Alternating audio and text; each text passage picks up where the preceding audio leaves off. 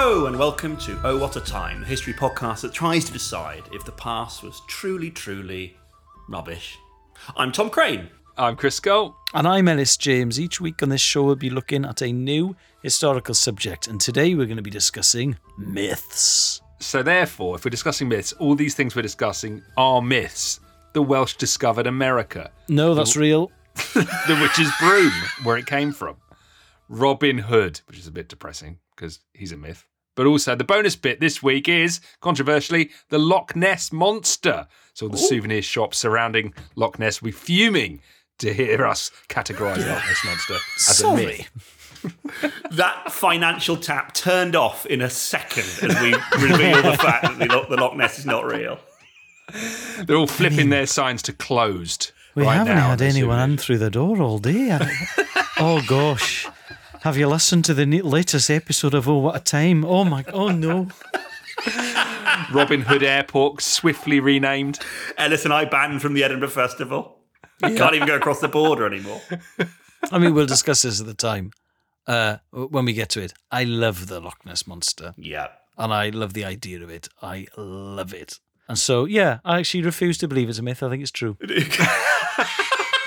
Which is why you spend three months a year with your full scuba suit on a mission to find it, don't you? You explain to your Yeah. wife and kids, I'm so sorry I can't be here for the summer holidays. Daddy's off to find the Loch Ness Monster again. Do you know what? The latest, like, tech bro billionaire thing to spend your money on is trying to live forever. Like that guy, Brian Johnson, who injects himself with his son's blood plasma and all this kind of stuff and Right. is constantly measuring the strength of his mm, sort of nighttime erections and, and blah, blah, blah. Okay.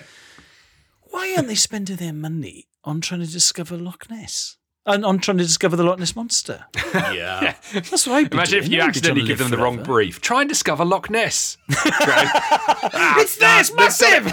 They've won the prize. They've found it. But isn't the Loch Ness the Loch well Loch Ness? Isn't it really deep? It's really Yeah. difficult to kind of trawl It's- it and There's more water in Loch Ness than all the freshwater lakes in England and Wales combined because Yeah. it's 22 miles long, it's a couple of miles wide, and it's about 500. Is it 500 feet deep or something? It's huge anyway. There's a very big expanse of water. It's very impressive. And we'll also discuss Nessie, all of this. Nessie's very shy as well, isn't he? He's the, Well, the the shyest thing. of the monsters, which makes Or it tricky. she. Or she. Very good point. It's not for us to until we've met Nessie. It's not for us to do that. So that's what we're talking about today: myths, legends, the truth behind them. Talking of legends, our listeners have been in contact with emails. that's just a wonderful Yes, it's a wonderful bit That's of a podcast. lovely bit of audio business. I love audio. I love audio, exactly. So Moments look- like that. it's, like, it's like watching one of the great masters painting. Magic moments. And if you can see how tired I look, I'm really grateful this is only audio as well. Yeah, I yeah, look like I've been dug up. That's what I look like. but a charming smile. Okay, last week, I think it was last week, I lose track of time. It's a history pod. What is time? Uh, I was talking about my deep love of custard. Do you remember this? yes. Last and week's episode.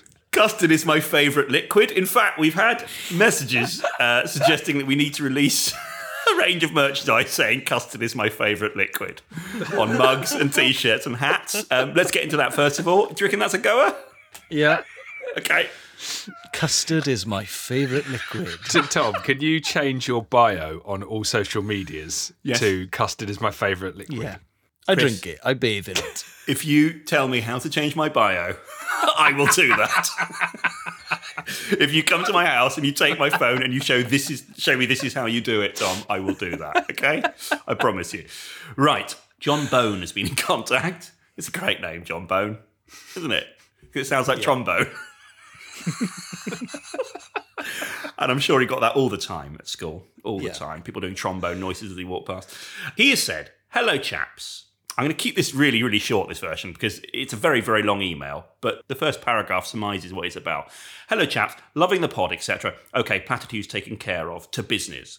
In the nightlife episode, Tom said that custard is his favourite liquid. let, me, let, let me correct him on that. Custard is not a liquid, it's a non Newtonian fluid. So there you go. Oh dear, you thicko. My Love having worry, clever listeners. I my worry. John Bone, is that the t shirts custard is my favourite non-Newtonian fluid aren't going to shift as well as custard is my favourite liquid. Well, you'd have custard as my favourite liquid Yeah. in big letters in a big font. You'd have a little asterisk by the word liquid. And then at the bottom, you'd have, I'm aware it's a non Newtonian fluid. Sorry. What do you think? Or I have it on the Thick. back. So That- you read it first, and then as the person walks away, you're like, oh, they, they did correct. Oh, yeah, yeah, that's nice. Uh, this email is genuinely about 15 paragraphs long explaining why custard is not a liquid. I'm going to screen grab it all. We'll whack it on our Instagram. So if people want to find out more about Oh, the, yeah, the nature of custard, they can. Furthermore, to that point, we've had an email from Jen in Sheffield who has said, I've been genuinely banned from buying any more custard until I've worked my way through the cupboard full I'm currently in possession of. Oh, great. Who banned me? My Cupboard full. partner. Don't be silly. No one wants a custard drinking lady. Um, I, it was, of course, my 12 year old child. So um, her 12 year old child apparently has banned her from buying any more custards. So there are people like me out there. I'm not Yeah, a loser. and- there's people like me out there. There's, there's, there's custard lovers. That sounds Do you weird. know, s- social media and the internet, etc., comes in for a lot of stick, but it has made some of society's outcasts feel less alone. and, uh, which Tom obviously was an outcast for years, but now he's realised that the custard is many people's favourite liquid slash non-Newtonian fluid, Yeah. and he doesn't feel quite so isolated now. I'm trying to imagine what we. Oh, I'm trying to imagine what we'd do at meetings. What would happen at these custard meetings? Well, if Custard's I was to form like a Facebook group Yeah. where, where we'd Well- meet, probably I don't think I don't think there'd be much need for a tea urn. Put the kettle on. Why? Right, Elis, let's move on to things you've said that are silly. Okay? Oh, no. Jordan Butler Wells. Great name again. yeah. So many great names. Jordan Yeah. Butler Wells. Proper football, like a championship footballer's name. That. Now, this he or, or really a World? War One general. Yeah. Whistling the men over the top from the comfort Yeah. of the trench. So, Jordan Butler Wells has said, Moon and the Sun, on the topic of misunderstanding the moon. so, this is a while ago. So, Elis, just quickly remind our, our listeners what you said about the moon. Uh, Izzy, when our daughter was about two or three, was holding Izzy's hand and said, "Oh, look, it's the moon." And it was like two in the afternoon, and Izzy said, uh, "No, that's the sun Yeah. because it's the day." And her friend Annabelle said, "No, I think that's the moon, Izzy." She went, Yeah. Is it? And she hadn't realised that, that you could see the moon in in in daylight occasionally. Well, And I, obviously, I, you know, I, she was given short shrift by me for this. How have I got this wrong? Because I definitely, I would definitely recognise the moon when I see it. Well, this might make her feel a little bit better because Jordan Butler Wells has met someone who's taken it up a level. On the topic of misunderstanding the moon, my 65 year old mother told me that until recently, she thought that the moon was just the sun at night. Like an Until alternative state. Recently, My first question was, How recently? Well, my husband's was, How did you realise it wasn't? And she replied, Well, I saw the moon in the day while the sun was out, and I thought, Hold on a minute. so she thought both at once. And that blew her opinions out the water. that's great. Amazing. And it doesn't end there. We've got more moon emails. We'll, I think we'll end on this one. Um, Howard James. Is that the name of the guy from Take That? No. No, it's Howard No. Donald. Ah, they were. Howard it's, Donald. It's fifty percent But the name of the guy from Take That. There was the musician Howard Jones. Ah, maybe that's what I'm thinking of. It's not. It's not what I'm thinking of. The moon in the daytime. Greetings, gentlemen. Following on from Elis talking about Izzy's confusion over seeing the moon during the day a couple of years ago, I was talking to a woman in Elis's homeland of Pembrokeshire who genuinely Yeah. thought the moon and the sun were the same thing. Here we are again. See, it's not alone. She oh, thought that it shone brighter in the day because it was light, but it wasn't as bright at night because it was dark. True story. Oh, As part of the same conversation, she asked me, You know, they say that the earth is the same shape as a ball. Are we on the inside or the outside?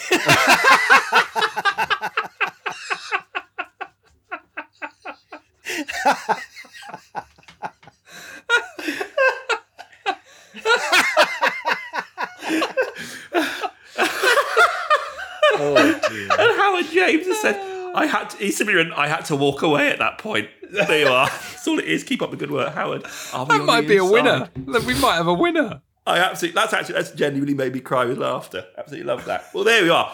Our wonderful listeners, uh, legends that you are, have come up trumps again. Do send us any custard or moonshine-related thoughts you have. If you're, if you're sending in custard, don't send it to the email. Send it to Tom's house. yes. Yeah. And if you are Actually, doing, don't. I'm staging an intervention. The, the guy's eat, he's drinking slash eating too much of it. and if you must send it, do send it in its powdered form. Don't make the custard into a liquid thing and pour it into an envelope because it will not survive the journey. Okay. Um, if you have any other thoughts, which are historical thoughts, one day time machine, any amazing relatives who have done incredible things in the past, get in contact with the show. And here's how you do that. All right, you horrible lot. Here's how you can stay in touch with the show. You can email us at hello at ohwhatatime.com and you can follow us on Instagram and Twitter at ohwhatatime.pod. Now clear off. All right, so this week I will be talking about Robin Hood, and our bonus bit for the Oh What a Time full timers is the Loch Ness Monster. I will be talking about myths around the witch's broom and the truth behind where the stories came from. But I'm going to start by talking about one of my favourite myths, which is the Madoc myth, uh, which we have I, I have mentioned a couple of times already on the podcast. If you're a regular listener.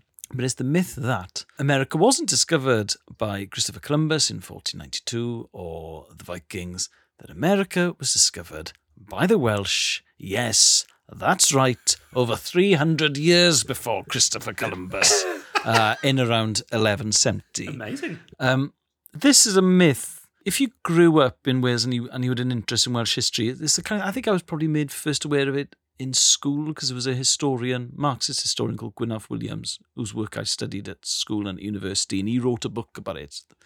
Uh, the Madoc myth, actually. It just sounds so ridiculous and so insane.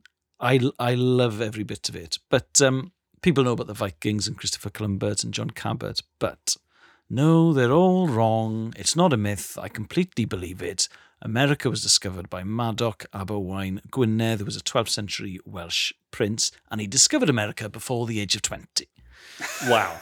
Now, it's. Uh, I'll give you a few de- uh, details first. Owain Yeah. Gwynedd, who was Madoc's father, was a real person. He was born in about 1100 and he died in 1170. And he is known in history, in Welsh history, as Owain Fawr, which uh, translated means Owain the Great. Well, actually, strictly speaking, it means big Owain. But it in that context, it means sort of Owain the Chief or Owain the Great. And he was the king of Gwynedd. Big Owain. It doesn't feel like a, enough of a sort of like mythological character's name, Well, does it? It just like feels like a, uh, well- your mate's older brother. The yeah, biggest, well, the biggest character at the Working Men's Club. yeah. Well, Fawr or Mawr means big and great at the same time. Okay, okay, got you. So uh, he was the king of Gwynedd. Gwynedd is the county of northwest Wales, still very Welsh speaking, right? So that's that's where he was based. Yeah. And he was a shagger up to sort of basically he was the king shagger up to Tom Jones, King Welsh shagger. so he had two wives, four known mistresses, at least 21 kids. Not all of his offspring were legitimate, most were not. Some have even been invented and then attributed to him. They all Wow. form part of his sort of strange story. Now, Prince Madoc is one of the inventions. So his tale tells us that he was the younger son of the king and was born illegitimately in 1150. Obviously, being part of an enormous family like that, regardless of legal standing, meant that Madoc would have to find his own way of standing out from the crowd, you know, because he needs to distinguish himself from his siblings. So he was one of 21. Is that right? 21. Yeah, and obviously, inevitably, they were going to have to fight for his inheritance because Owain Fawr died in 1170. Now, Owain, his father, uh, Owain was king of Gwynedd, as I've already said. His big foe, obviously, was the English king Henry II, Yeah. uh, followed by pretty much everyone else in Wales wasn't from Gwynedd. Because that's the thing with Wales is even though there's a very interesting Martin Johnes book about, by the historian Martin Johnes about Wales as a country, we were a, a sort of a series of kingdoms really that used to often fight each other. So even though we were united by language and to a large extent religion, we used to, you know, we were very tribal people. So there's lots of Welsh myths. There's the old white dragon English white dragon facing off the red dragon. You know, the the, the whole Owain Glyndŵr myth. Yeah. Uh, Owain Glendower, as he's referred to in Shakespeare, because he fought a rebellion against the English in the fort- early 1400s. And the myth around him is that he never died and that he went missing and he's just waiting uh, for a time when Wales is truly in need and he's going to come back and save Wales. And you kind of think, you, you, you've had enough opportunities, I think, Owain. Yes. Yeah. I mean, World War Euro One and Two were two 2016 big ones. Euro 2016 semi final would have been the perfect time. Yeah, Aaron Ramsey's booking is a big one, in my opinion. And in, in fairness to him, Ben Davies's booking. Two of our best players suspended for that game. Could you not? Could you not have struck down Ronaldo when he went for that header at the end of the first half? That would have him- been so great. Turning up on the sideline in historical garb and wear, uh, carrying a pair of football boots and coming on and winning it for you. Now, Henry II come onto the English throne after a period known as the Anarchy, when, when members of his family, including his mum, the Empress Maud, squabbled over who should ascend the throne after the unexpected death of Henry I. It's like classic medieval king stuff. there, there are elements of true medieval history in the background of this myth, okay? Okay. Uh, now, Madoc, the young son who was thought to be a great sailor and so proved himself on ships sailing off the coast of North Wales, you know, he, he kind of he's he's a character that is that is there to be shaped, and it's all well and good whilst his dad is alive, but in 1170 he died, and Gwynedd was plunged into civil war. So it's awful. You've got Betis Acoed versus Bethesda. Uh, Llanfair versus Bangor. It's a bloody nightmare, right? Now, some of sons left for Ireland. Others escaped south, but Madoc had another idea, according to the myth. He would sail from the west coast of Ireland and search for the promised land over the horizon. Ah. Now, at this point, if we're not clear already, we enter the realm of myth, yeah. make believe, and crucially for this, of medieval romance and invented tradition. Now, we've got to say this because the Madoc myth was developed in earnest not by the 12th or 13th century chroniclers around the time he was alive, or just after he died, but by antiquarians and scholars in the Tudor period. Now, the thing with the Tudor period, uh, that was a, a, a dynasty that had Welsh backgrounds. You know, a lot of um, the people involved in the Tudors were born in Wales. Okay, so this is a dynasty, it's Welsh in origin, but it faced the threat of Spain, the conqueror of the New World, and a grieving husband in the shape of Philip II, Yeah. who was the husband of Elizabeth I's half sister, Bloody Mary. I'll just quickly, I said that the, the sort of the House of Tudor had Welsh origins. It was an English dynasty. It held the throne of England from 1485 to 1603, but they descended from the Tudors of Penmynydd, who were a Welsh noble family. Yeah. So it's you know so so so Welshness obviously if you go far enough back they were they were Welsh. So we know about how important the you know the the, the, Spanish Empire was at the time, but America's wealth was making Spain extremely rich and powerful, and England rather jealous. So Tudor propagandists thought, hang on, why don't we just why don't we make a prior claim to America? Amazing. What if we say, well, some well, actually we landed there first in America. We got there first. So Because in that shotgun, case, basically. Shotgun it would- America. yeah, they were We- shotgunning We tried to Bugsy America. yeah. So they said Bugsy, I would say. It's interesting Yeah, little regional London difference. But um, Yeah. so they're like, all right, well, we'll just say we got there first. So they thought to themselves, okay, well, how can we make this believable? So, um, so they looked at the Welsh, who were the sort of most alien of the people on the island of Britain yeah. because obviously, um, you know, the language primarily, I suppose. And so the Madoc myth was born, apparently with reference to medieval sources, as early in Elizabeth I's reign as 1559. So she came to the throne in 1558.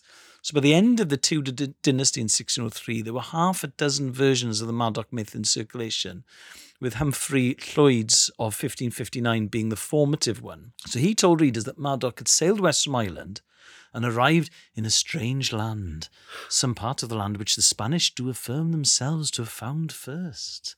He's like, no, no, no, no. Uh, Prince Madoc, he got he, he got there before you. Amazing. So when Britons began to settle the New World in the 17th century and had encounters with uh, Native Americans, they sort of it's created this idea that the the native tongues of the Native Americans, the languages they were speaking, was somehow related to Welsh, right? Because obviously Welsh was the most foreign tongue you were likely to hear in Right. the UK.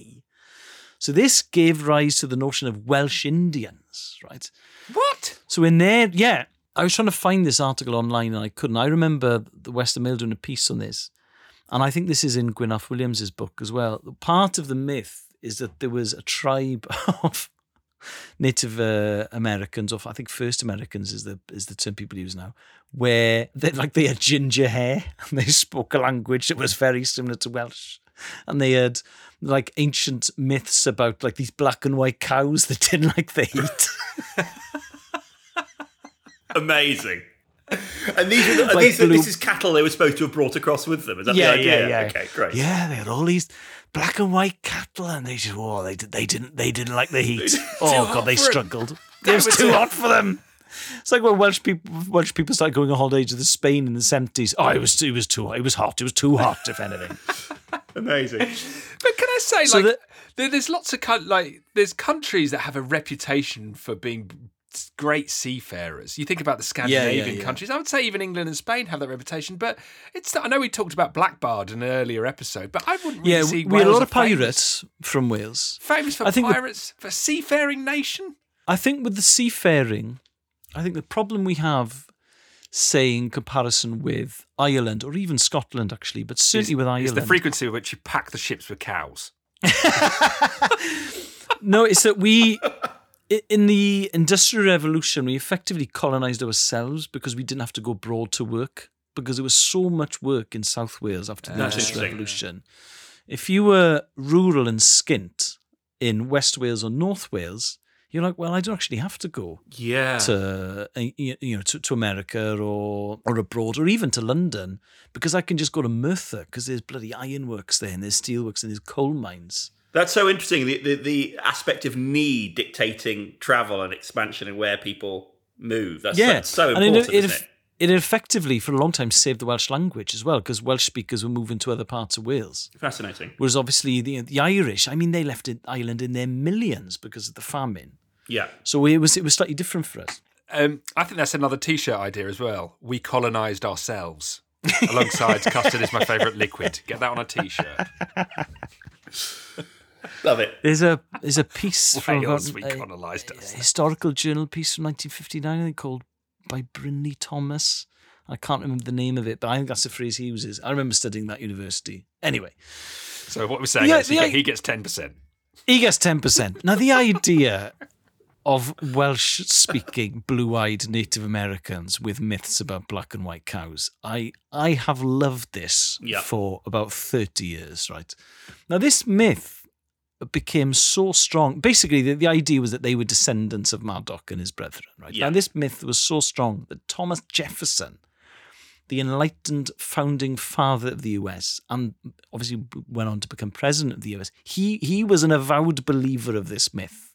Now, he had Welsh ancestry, and in his study when he died, they found Welsh dictionaries. Like I'm, I'm not saying that he was a Welsh speaker, but he was certainly he was a linguist and he was fascinated by other languages. So he was definitely aware of the Welsh language. Um, and people have speculated that he was a Welsh speaker, but he certainly might have studied it. Right Yeah. now, everywhere the Americans expanded on their continent, they apparently met Welsh Indians, and there was the proof that the land was theirs by inheritance. Okay. So the truth of all this is contained in actions rather than words. So Prince Madoc is absolutely an invented tradition, sadly, even though I love to believe it. Yeah. But he was created to justify empire, justification that loomed large in the minds of those most invested in that enterprise, whether they were British or American. You know, had the Tudors been Scottish in origin, we would be talking probably of Prince Malcolm or Prince Macdonald who'd gone there in the 1170s, but they weren't. So the Tudor Empire acquired this origin myth, myth thanks, you know, to that funny little corner of Wales, I, you know, that, that we still call Gwynedd. That's absolutely mm. fascinating. And it's obviously a I'm, myth. I'm Welsh, so I'm allowed to call Gwynedd a funny little corner. Do you think it's too late for Wales to start claiming other countries? Just if it's worked, if they've done it once before. now, listen, I know that we have a correction section in this podcast, and I'm talking about a news item I saw on the Welsh News about probably 30 years ago. Yeah. But there was a family from Pontypridd who claimed that descendants of theirs discovered New York. or I think, I think, I think, more specifically discovered Manhattan. And so they, they had a claim to what is the most expensive real estate on earth. So if that family from Pontypridd are listening, best of luck because it really will be life changing if you're able to prove this. The idea of walking into Trump Tower and saying, well, "That's mine, actually." you need to start lift, paying me that was what I rent.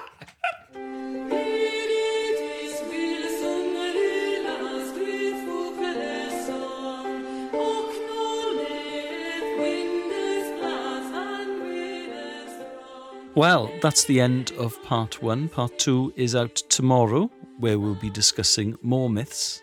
And uh, our hearts will break again over things uh, that we've held very dear since childhood that uh, Daryl Howard's historian has proved to us to be bollocks. So, yeah, it's, it's going to be a great feel good episode.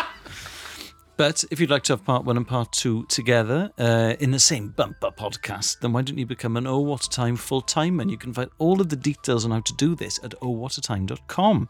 Tom, what else do people get for the money for crying out loud? It's such a great deal. Well, L, they get no adverts. They get an extra bit of history at the end of every episode. They get a brand new subscriber only episode once a month. They get first dibs on live tickets. Lots of fun things like that. I'm sure there's other things I've forgotten, but that's probably enough to be getting on with. So if you want to sign up, that would be great. We really appreciate the support. Why don't you do a Robin Hood and put your bloody hand in your pocket? We'll see you tomorrow for part two. Bye.